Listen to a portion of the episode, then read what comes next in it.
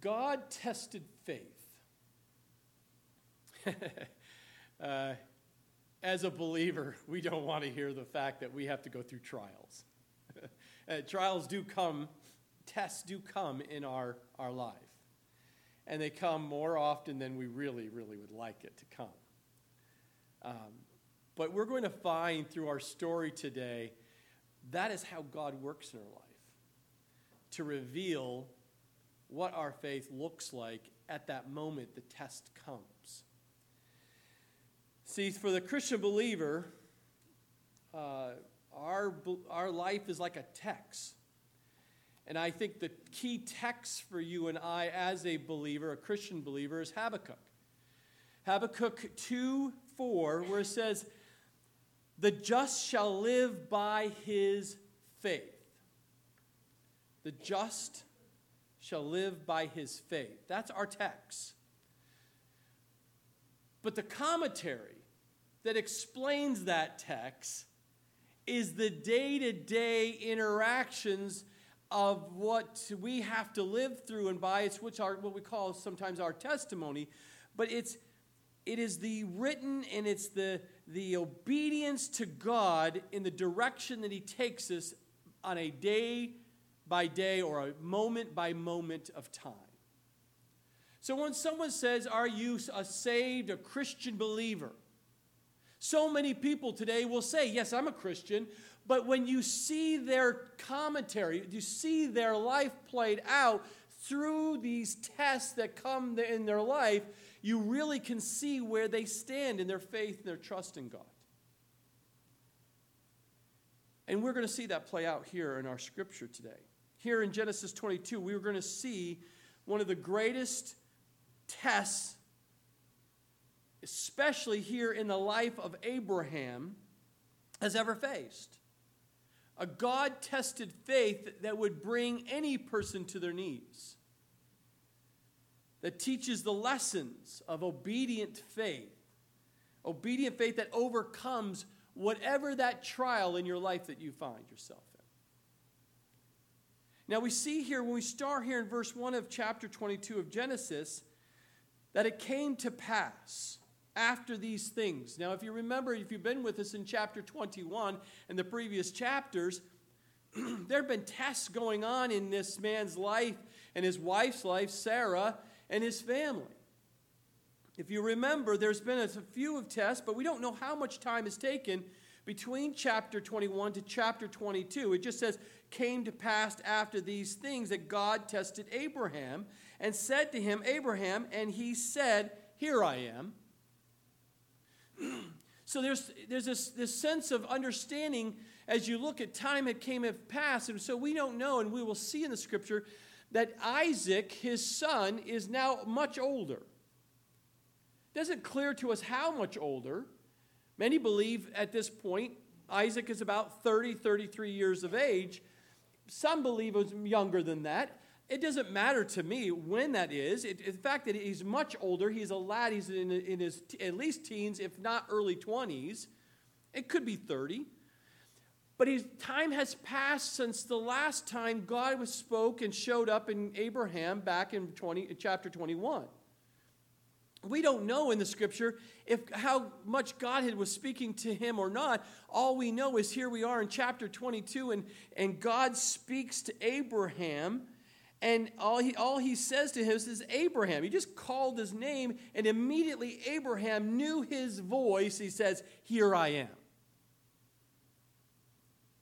When you hear the term, and we'll see that a couple more times, here I am, it means you have my complete attention. It's like you calling out to your child in the house and you yell his name out or you yell out her name and you don't hear anything and you yell out the name again to your husband and he doesn't say anything. Wouldn't it be wonderful, ladies, if all of a sudden you hear from your husband, Here I am, completely focused on what about what his wife is about to say. Or even your children. Here I am. Dad, here I am. Mom, here I am.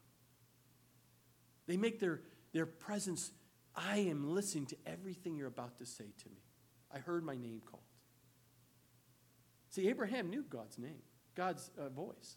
He heard his voice. He understood his voice. He was very close. How do you get that closest? How do you know when you hear your name called by God that you know it's him and you say, Yes, God, I hear you? I know you just spoke to me. Well, think about it. He'd been tested. Remember, God doesn't tempt. God tests, not tempt. We see that in James 1, chapter 1, verse 13. Let no one say when he is tempted, I am tempted by God, for God cannot be tempted by evil, nor does he himself tempt anyone. So we know that God is not tempting here Abraham, he's testing Abraham. How does he know he's testing him? Well, he's been through a few tests. If you remember, he went through the family test and he failed that test. Remember that. God said, You're going to leave the area here, the Ur of Chaldees. You're moving on. Just you and your, your family. You're going. And guess what happened? It was a partial obedience. Lot uh, started going and dad started coming. They weren't supposed to be going at all. It was just supposed to be him and his, his wife and kids. But after he he kind of failed the family test. He got tested again with the famine test, if you remember that one. Famine came along and he took upon themselves, they said, Hey, we got to do something about this. And they went to Egypt and they should have never gone to Egypt. And they failed that test. And then he had the fellowship test.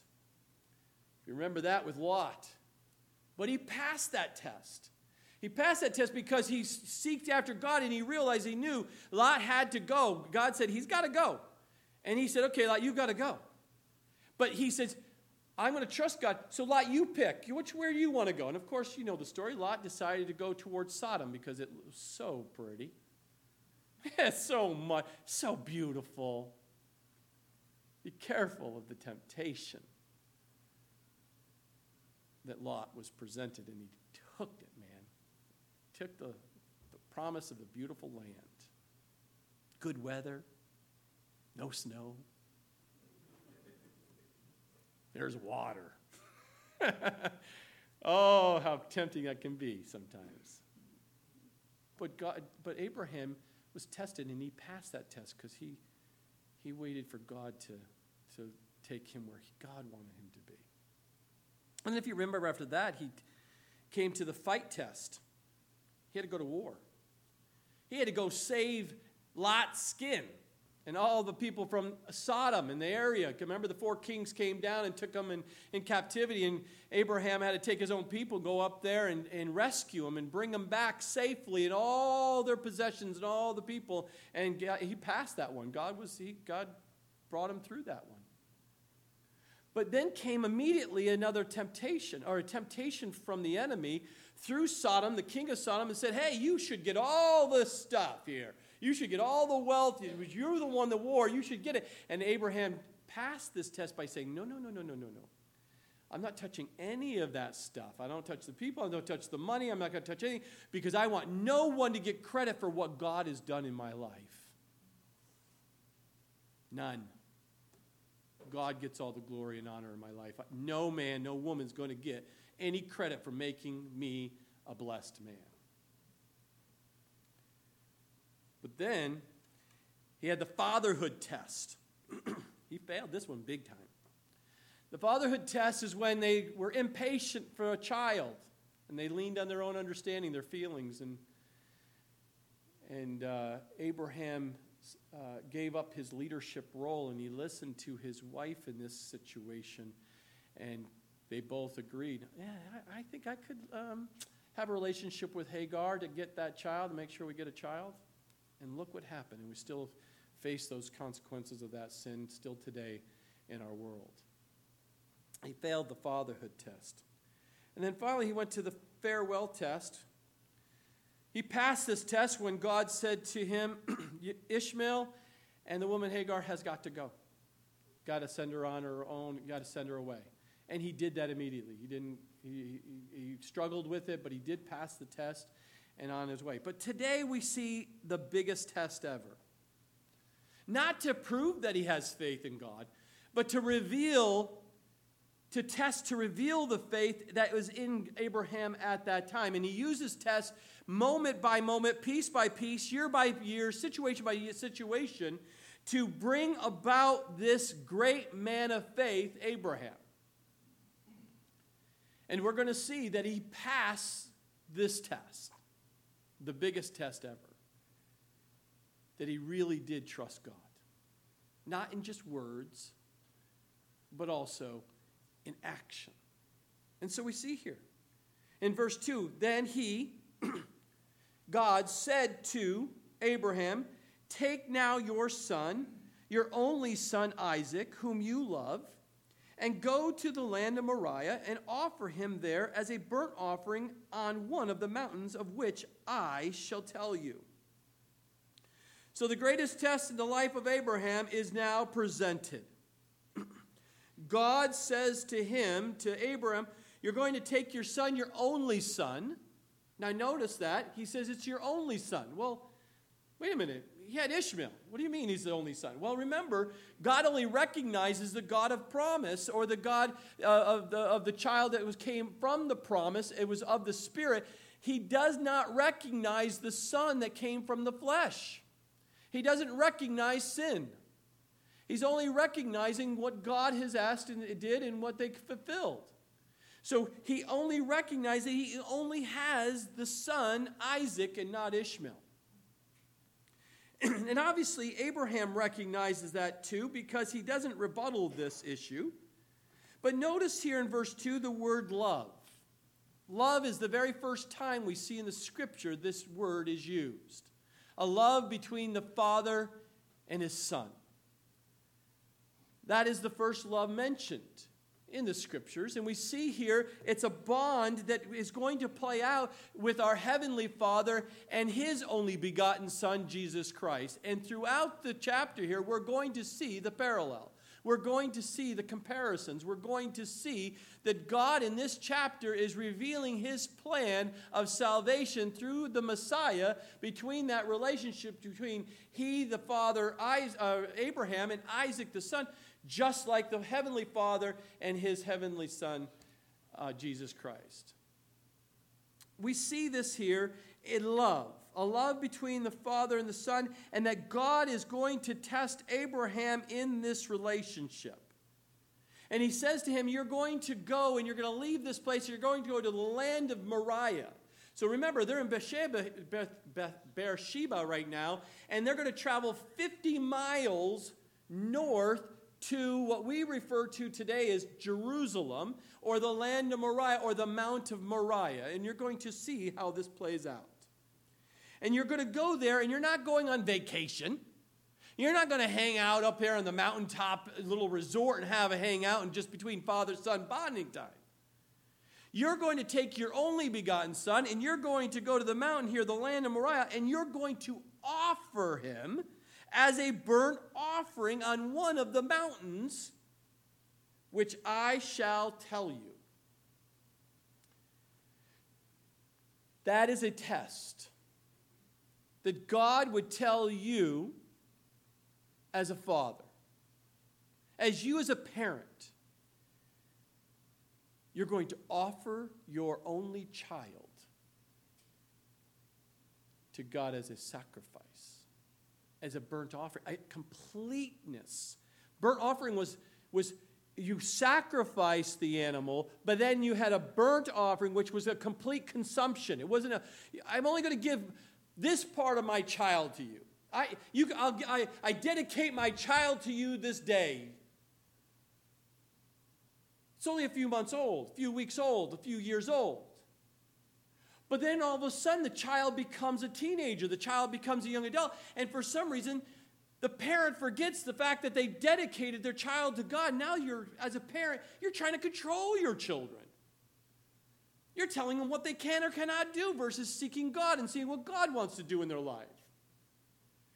Dad, I want to become this. No, you can't. You must go to college. I don't want to go to college. God, God is really guiding me over here. No, no, you have to go over and do this first before that. And you, as a parents, we can sometimes, and uh, many times, and a lot of times, control versus seeking after what God is calling that child to do. Because God has a calling on that child.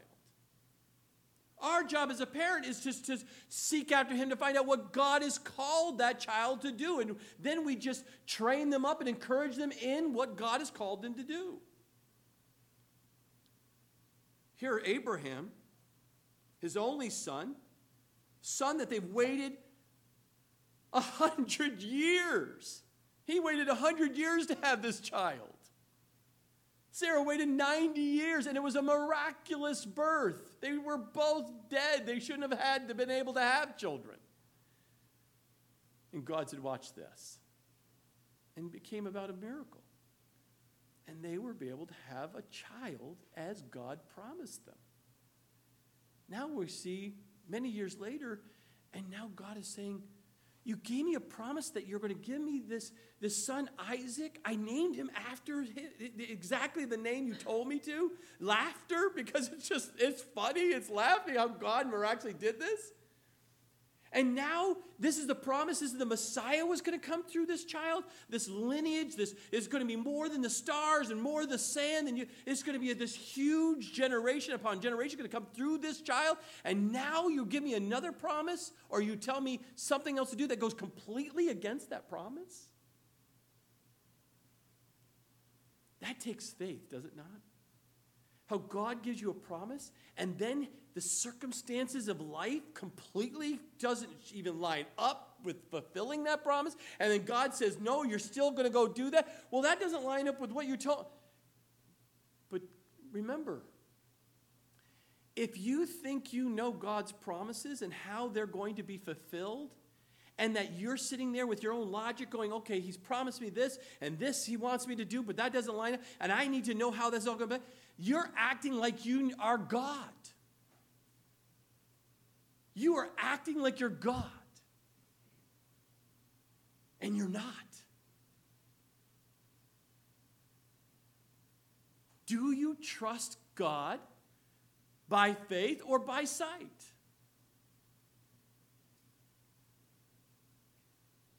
Well, we're going to see how Abraham did. Because God said to him, You're going to take your son. And you are going to go and you're going to offer him and as a burnt offering on one of these mountains. Again god didn't give him all the details. It's a step by step faith. God gives you a step then you take that step and he fulfills that and then he gives you the next step. Then you take that next step of faith and then he gives you the next step and it's one step in front of the other. And soon you'll be walking right up to heaven but soon you had to run it's a step by step method it's not a complete plans and you just get to play out the plans however you want to do the plans. It's a step by step method of faith. But God gave him enough to understand what he was about to do. And now the question is how is he going to respond? How is he going to respond to this? What mountain? The, land of Moriah, the Mount Moriah. How is that all going to be played out? We're going to see this continue here in verse 3. It says, Oh, Abraham rose early in the morning and saddled his donkey and took two of his young men with him and Isaac his son, and he split the wood for the burnt offering and arose and went to the place of which God had told him. So we see Abraham's response to God's request. We see immediate obedience early in the morning. So you obviously, he was not sleeping all night long. He's sitting there going, God, you're revealing something in, my, in at nighttime here. And then early in the morning, he had immediate obedience and he set out to prepare and to do what God had called him to do. He knew he needed a donkey to help for the travel. He, got, he saddled his own donkey. He took he took, took two of his young men with him to go for this journey, his Isaac, his son. But notice that he, Abraham, split the wood of the burnt offering. Remember, he was a wealthy man. He had all kinds of servants around him. But God said, Abraham, you are going to do this. So he got the donkey ready, not his servants. He got the wood uh, that was going to be burned for the sacrifice not some of his servants. He was leading and putting it together. He was the leader that God had told him to be, and he was being faithful to do it. because God called him to do it. Immediate obedience. You want to know if you have a deep faith, a deep trust in your, in your God? Then you will have immediate obedience when God speaks to you. And you will do the actions that line up with that faith. It won't be just talk, you'll actually do. And he did. Because Abraham trusted God. Even when he did not understand what was happening, he didn't understand what was happening. So many times when we, God tells you to do something and you say, I'm not doing nothing and, uh, and I'm not going to do that until I fully understand it, until it lines up the way I would like to see it all play out, I'm not doing anything. Then, then it reveals your faith. You have very little faith. Abraham didn't debate or seek counsel with others. God spoke there. Wait, wake up in the morning. Oh, what am I going to do? Let me go call my sisters, call my brothers. I'm going to have them all be praying for me before I, and let counsel tell me. What do you think? You think I don't? I, I, I agree with you. I shouldn't either. Oh, you think I should? Oh, I should. And then you wonder why emotionally you're all up, in uh, upheaval because you've gotten all the opinions of others when God clearly said in, by His word, this is what you're to do? Why are you getting the opinions of others? If that's what we do, then our faith is very little. Abraham trusted God, even when he didn't even feel like it. I assure you, as a father and it's your only son, and you're just been told you that son's going to die, that, those feelings inside must have been incredibly crazy. That you're just told, you were just told, your son is going to die. But Abraham didn't respond to those feelings. He trusted God by faith. God said this son was going to bring about a generation and, and the Messiah through the lineage. I, that I believe, that I trust because that's what God said. I don't understand this. I don't, I'm not getting counsel from anybody else. I don't feel like this is, I'm, going to walk by faith and not by feelings. And that's what we should do. We should be walking by faith and not by feelings. See, God had been training Abraham up to the place of this great trust that God was going to test him with. God has been using everything, everybody and his life and situations and circumstances to bring him to this point of the greatest test that God would bring him. And the immediate obedience. Now, if you noticed, if God is bringing you in your memory of this of Jesus Christ, you can see the same thing played out, can you not? Jesus Christ, the fulfillment of this picture. They would travel to the same mountain, Mount Moriah, Golgotha, the skull. That's Aramaic. For Moriah is Golgotha. Calvary is the Latin word. Same mountain. Chronicles 3 1, we see that's the same place that Solomon builds the temple on Mount Moriah place of worship. The place where Jesus would go up that same mountain and would die on the cross for the sin of the world. Isaac is the precursor picture of that father son relationship, and the son was going to the top of Mount Moriah to be sacrificed. We see it played out. But we see the story continue here. We see then on the third day, Abraham lifted his eyes and saw the place afar off. And Abraham said to his young men, Stay here with the donkey. The lad and I will go yonder and worship. and we will come back to you. Great verses. Three days' travel. They are now, after three days, they see the place of destination that God had shown him. Remember, at first, God didn't reveal all the details, and it wasn't until Abraham started taking that step, getting the donkey ready, getting cutting the wood, and getting everything in order and making sure everything's in place. And while he is taking those steps, while he is working and doing what God is doing, God speaks into his head exactly where he's going at the land of Moriah. He's going to the Mount Moriah, and this is where he's going to go. And now we see him them arriving there, the four of them arriving there, and he sees the place, the peak of Mount Moriah. There's different mountains, there are hills, we would call them. They're not mountains, but hills that we see there from a distance. And there they are, that point. And he sees it far off on the third day. When did Isaac die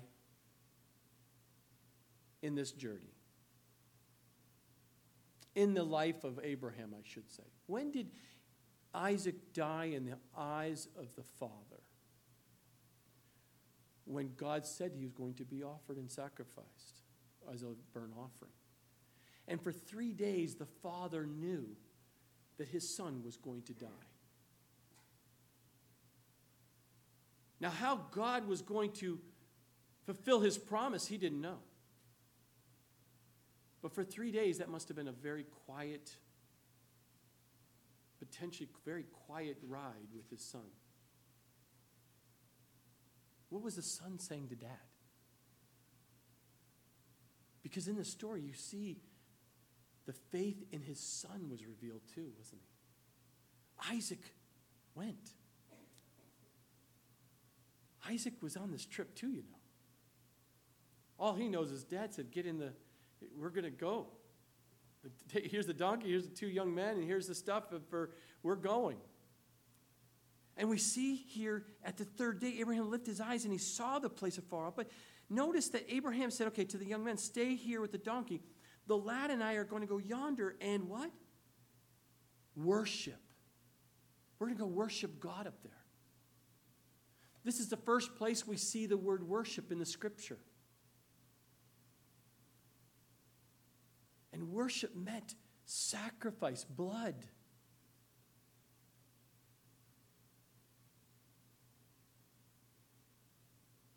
They were going to go worship their Heavenly Father.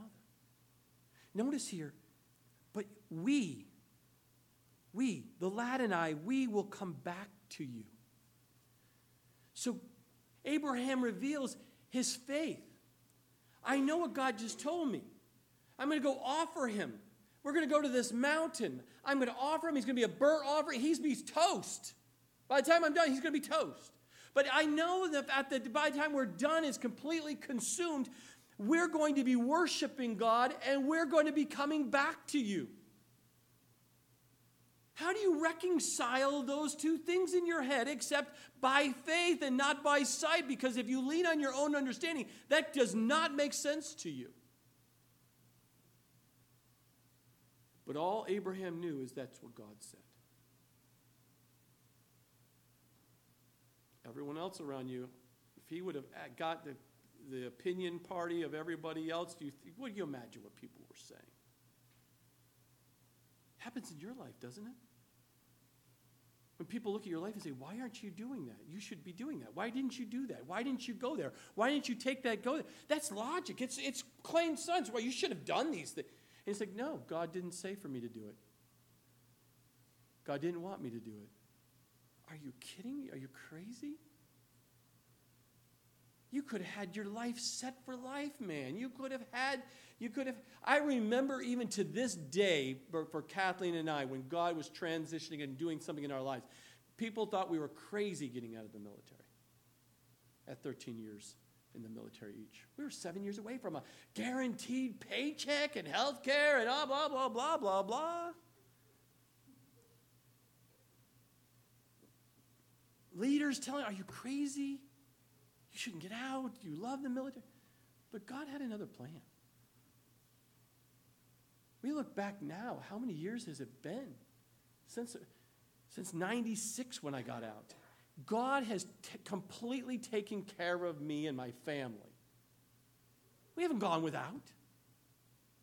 We're still standing here. He's taking care of us. I don't have a pension. I don't have help. You know, God takes care of you.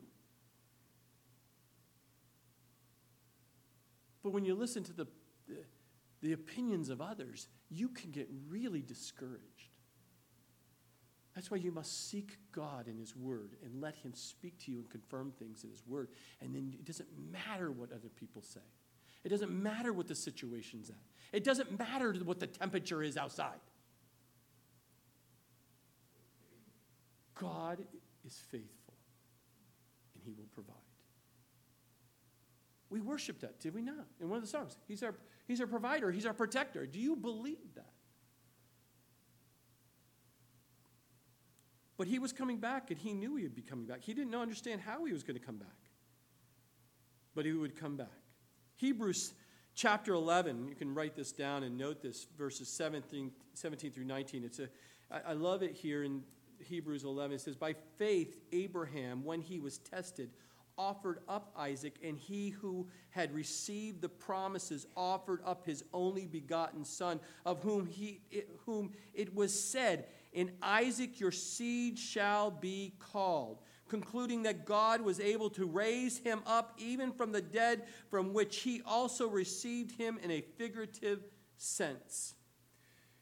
You know, at this point, nowhere that Abraham has seen or knew, or anywhere do we see any aspect that God had raised someone from the dead. So it's not like uh, here's Abraham saying, okay, we're going to go up there. I'm going to sacrifice him just like God said. He's going to be burnt. Eh, but God is going to bring him back to, to life, just like A, B, or C examples. No, he didn't have any of those examples. All he knew is that God was somehow, some way, is going to keep this, this lad alive so that he would fulfill his promise that was given to him earlier. But he had to trust God. because he certainly could not see it or think it through and logically in any form or fashion how that was going to all play out, other than God said. So Abraham, in verse 6, took the wood of the burnt offering and laid it on Isaac his son. And he took the fire in his hand and the knife and and the two of them went together. Key words right there. He, they went together. This lad wasn't lingering behind going, Dad, I don't know why you're rushing to the top of the mountain. I don't know what you're doing. I don't know why you're putting all this wood on my back. We've got two servants here. Why can't they carry the wood? You don't see any of that.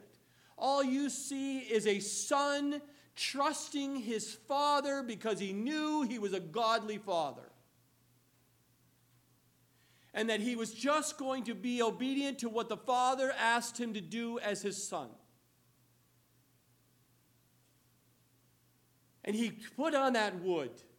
He walked together with his father to go, and he didn't know what was happening. He didn't know what was going on. But you see that they two of them walked, the two of them went together. But Isaac spoke to Abraham, his father, and said, My father.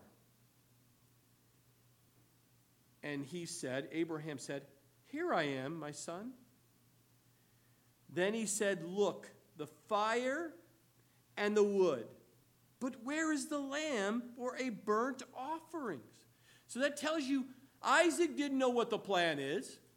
The dad didn't say, Oh, Isaac, we're going on a little trip. It's going to take us about three days. When we get to the mountaintop experience, you're going to die. I'm going to, mm, I'm going to, I, my knife is for you. The wood is for you. He didn't tell any of the details to the son. So here's, like any very intelligent young man, a, a son of a father.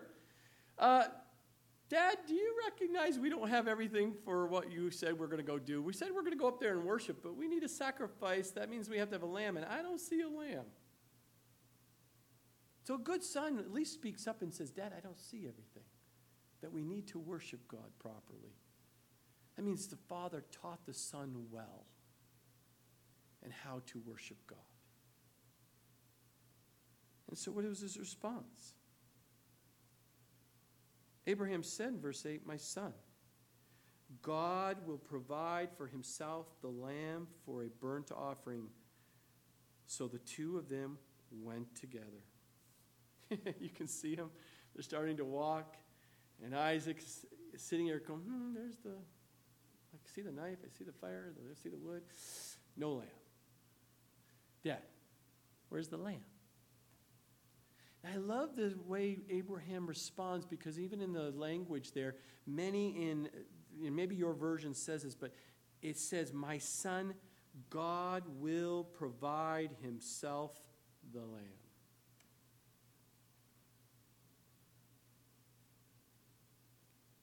God's going to do it. Do you see Isaac saying, Really? Are you crazy? I mean, this, it'll be foolish because we're going to go all the way up there and not going to have a lamb and we're going to waste our time. No, you don't see any of that. The son just listened, okay, Dad. And they walked together and they continued up that hill to the exact point where God wanted to go. Now, when they walk in agreement here, and they're wondering what's going on. We see here in this verse the word lamb is the very first time you see that word in the scripture. So, love is the very first time, worship is the very first time, and the lamb is the very first time you see it in the scriptures here in this verse. You know, over the years, many have been asking, Where's the lamb? Where's the Messiah? Who is the one that's going to be sacrificed for the sin? And you know it. We saw it right here in Isaac. Where's the lamb? Moses asked, Where's the lamb? David asked, Where's the lamb? Isaiah asked, Where is the lamb? Everyone kept asking until you get to the point where, when John the Baptist in John chapter 1, somewhere in the first 10 verses, I think verse 9. Correct me, you know, check it out if you want to. But First John 1, what, is, what does John the Baptist say? Behold, right? Behold, the Lamb of God takes, who takes away the sin of the world.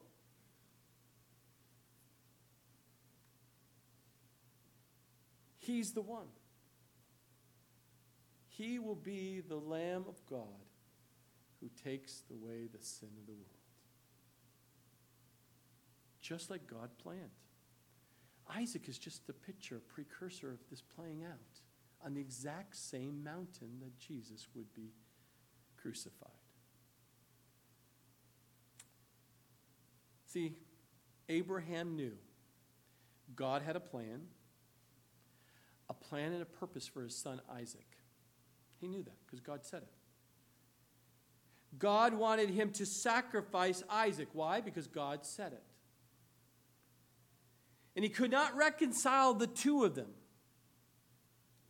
But he was going to be obedient anyway. Why? Because he knew God personally and he lived by faith and not by sight. He personally knew, he had a personal relationship with God, and he knew God was going to work this out somehow, some way. So, how does it play out? Verse 9 Then he came to the place of which God had told him. And Abraham built an altar there and placed the wood in order. And he bound Isaac his son and laid him on the altar upon the wood. So we see here they came to the exact place that God wanted them to. We see that Abraham, who was the expert altar builder. He didn't have his son build it. He built the altar. He knew exactly how to build an altar. He'd been doing it all everywhere. God took him and placed him at these new different places. He built an altar and he worshiped God. He built the altar. He put the wood in order. And then what does he do? Did he wrestle Isaac to the ground to bind him, to bind him up so he can't be so he can be tied up and he couldn't get loose? No. He bound Isaac but Isaac, by faith, trusted his father and he willingly allowed him to bound him up. What is going on in Isaac's head right now at this point? Still no lamb, Dad. I know, son. Let me have your hands and let me tie you up. And now let me help you up and lay you on this wood for the sacrifice. Do you understand that this boy is far greater in strength than his 100 plus year old dad? He could be about 127, 130 years old right now. Isaac could have said, Dad, are you out of your mind? But he trusted in his godly father. He trusted God that this was going to play out. And if this is what God wanted for his life to be sacrificed, then that is what God wants to be done. And so he laid the lad on the altar upon the wood. Does it not remind you of Jesus? Do you not remind Jesus in John chapter 10 where he, he talks about that no one takes my life? I lay my life down freely myself. That's what Isaac did. And then we see here in verse 10 then Abraham stretched out his hand. You can see him there. Isaac's laying right there. And he reaches out, stretches out, and he grabs the knife to kill him first. Had to be a sacrifice, then turn, turn on the fire to, for the burn off. And he was doing that. As he t- reached out his hand, he took the knife to slay his son. Verse 11, but the angel of the Lord, and your Bible should be a capital A, angel for God himself, the Jesus, the Lord Jesus angel of the Lord called to him from heaven and said, Abraham, Abraham. So he said, Here I am. Here I am. And he said, Do not lay your hand on the lad or do anything to him, for now I know that you fear God, since you have not withheld your son, your only son, from me. wait a minute. God knows all things. Didn't God already know that Abraham feared him? Yes, he did. But God brings us through tests to reveal so you know where you are in your, your faith, uh, your life of faith in God. God was revealing to Abraham that not only do you fear God maybe in your mind, but your actions actually line up with that faith that you claim. That your actions actually follow in line with what you tell people. You're not just words. You're not just a hearer of the word, you're actually a doer of the word. That is where we need to be, my brothers and sisters. We cannot just sit here and listen and read. We must do what God calls us to do. You must, it'll take a sacrifice. But God will bring you through tests to reveal where your faith is. And may we be, our faith be very deep in Him, very, very wide not some shallow, narrow faith, but deep. So when God decides to test us, it will reveal that depth of, of faith in Him, in Him alone. Then Abraham lifted his eyes and looked, and there behind him was a ram caught in a thicket of, of in a thicket by its horns. So Abraham went and took the ram and offered it up for a burnt offering instead of his son. Can you imagine Isaac? Yes, the ram. I choose the ram too. You know. And Abraham called the name of the place, the Lord will provide. As it is said to this day, in the mount of the Lord it shall be provided. So we see here we, we, we have to trust because there's no only indication that Abraham would have followed through with plunging that knife into the heart of his son. That's how deep his faith was in God.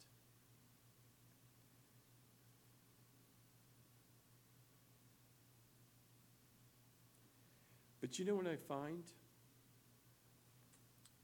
And this story reminds me that many times God will ask us to do something, a tremendous sacrifice, something very, something you have to really die of self and you really have to take a step of faith to do. And then when it comes time for you to have to do it, He says, No, you don't have to. I'll, I'll fulfill, fulfill it for you. I'll take care of this. I'll provide a substitute. And it happens many times. God, I don't know how we're going to get through this. I don't know how we're going to pay the bills. I don't know how we're going to, that person's so sick, I don't know how he's going to get out of the hospital. And you hear, you say these things, but all of a sudden you're like, okay, you're going to have to give a kidney. If that's what it takes, I'm going to give my kidney. And all of a sudden God provides another way and someone else has already given the kidney. It's an example, but that's what God does sometimes is He'll bring you right to the very edge. And then when you think you're going to have to be the one that, that, that has that sacrifice has to make, God says, No, no, no. I have another way. You just didn't see it. And He reveals He's, he's, he's the provider. Jehovah Jireh. Abraham is seeing another name for his God, Jehovah Jireh. God is the provider. And he knows that God came and is the provider for him and his, for his son.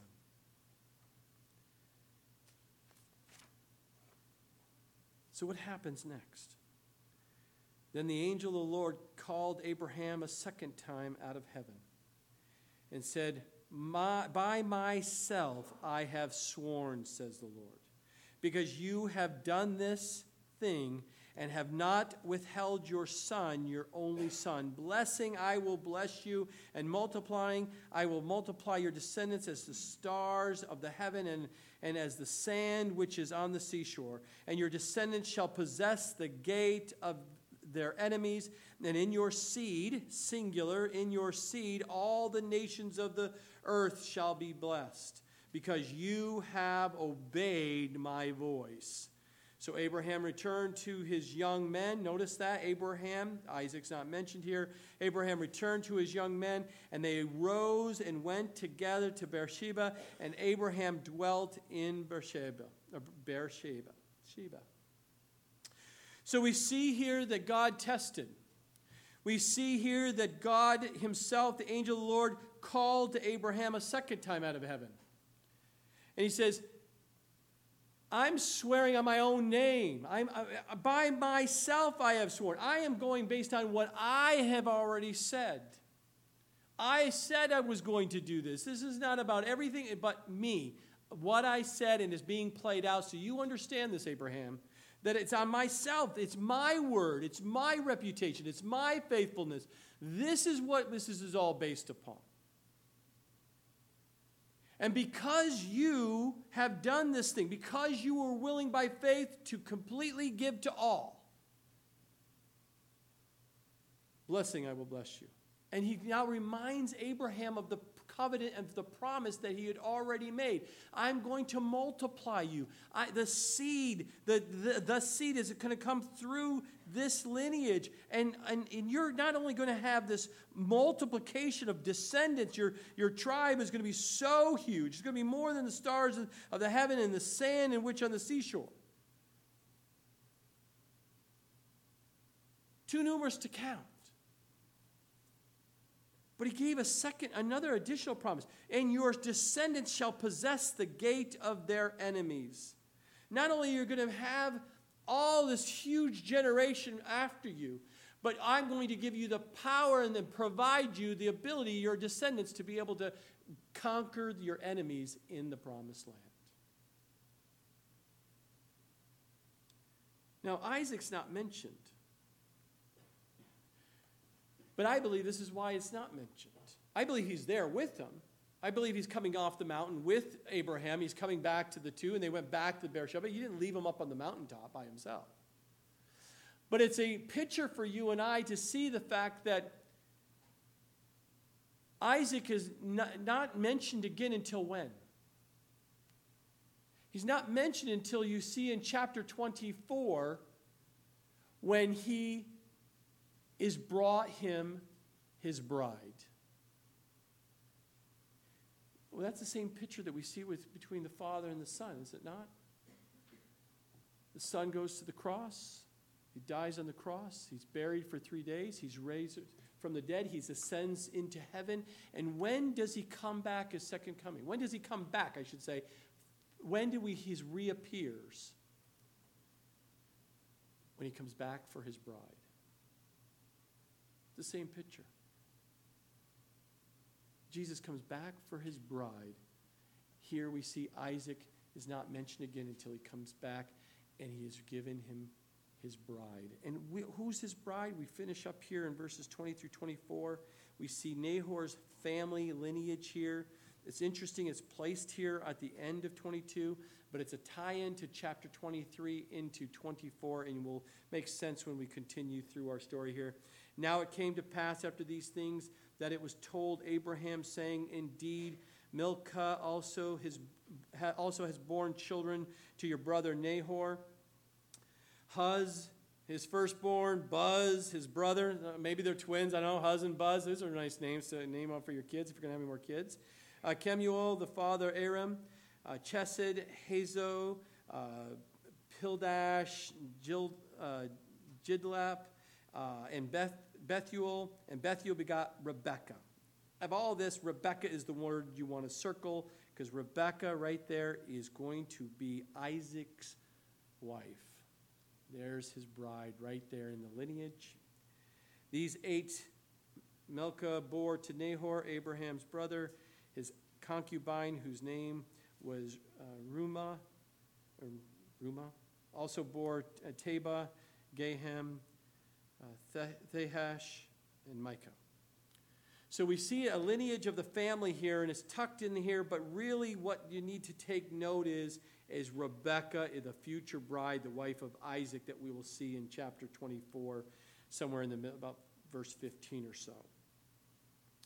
But we see here, as we continue into chapter 23, the next test will come, and that is the loss of uh, Abraham's wife, Sarah, dies in chapter 23. But let's talk and close here with a few things for your notes, if you note takers.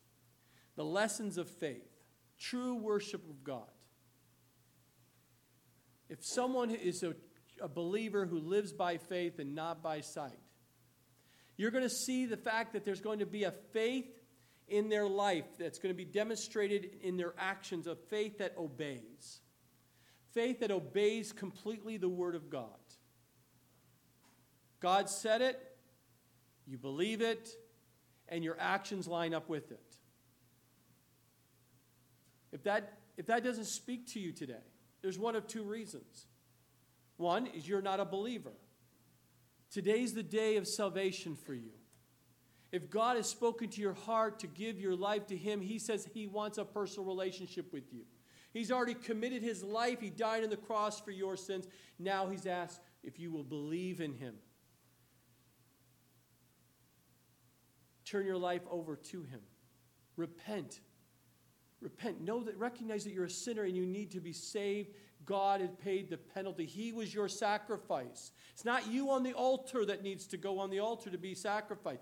God sent his only begotten Son to sacrifice for your sins. You and I just have to believe by faith, and you will be set free. You'll be forgiven, saved. But if you are, you are a person of faith, if you've put your faith in Jesus Christ alone for your salvation, and your faith is not one of obedience, God is saying to you today, go deeper. Go, go, go deep into His Word. Spend time with Him like you've never had before in prayer and in His Word. Read it.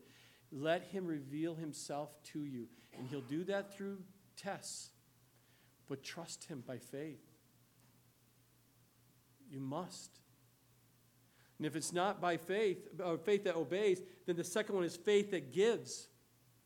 If you have a deep faith with God, it's a faith that gives. You give the best to God, you hold nothing back. You hold nothing back. It's a faith that gives, and you give freely and willingly with a glad heart. Abraham demonstrated, he gave his only son. That's commitment to God. And third is faith waits. Faith that waits on the Lord to provide all one's needs. You're taking the steps, you're, let, you're just being obedient, you're knowing that God's going to do this. You know that you're going to keep giving what God has said to do. And you give it. He says to do this. Okay, I'll give it. Okay, my time. Okay, I'll give it. Money. Okay, I'll give it. My energy. Yes, I'll give it. And then all of a sudden, he said, "I'm going to wait, God, because you're going to provide the needs, and I'm just going to. I'm just going to faith that waits, patiently waits." Does that speak of you today? As, as a believer, do you, uh, do you have a faith that, that obeys, a faith that gives, a faith that waits?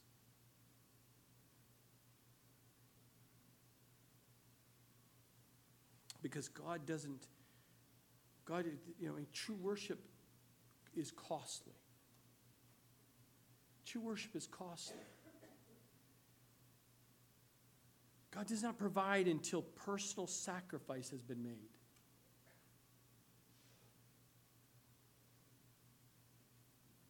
Certainly was the case for Israel.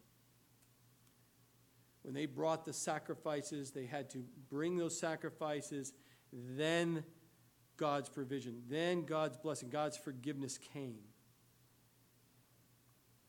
Because they were to go and give into faith to God who would provide all the needs of each willing worshiper. They had to come.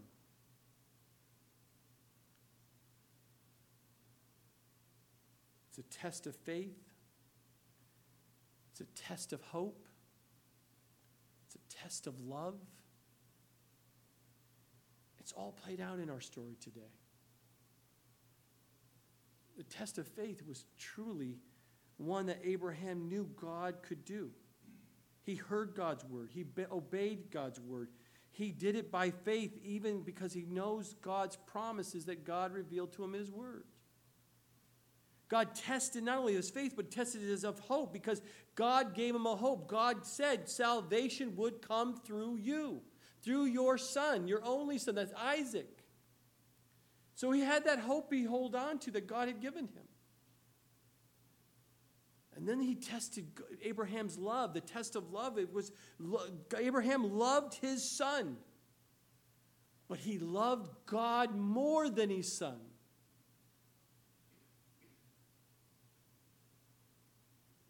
Remember, Isaac was a gift from God given to Abraham and Sarah.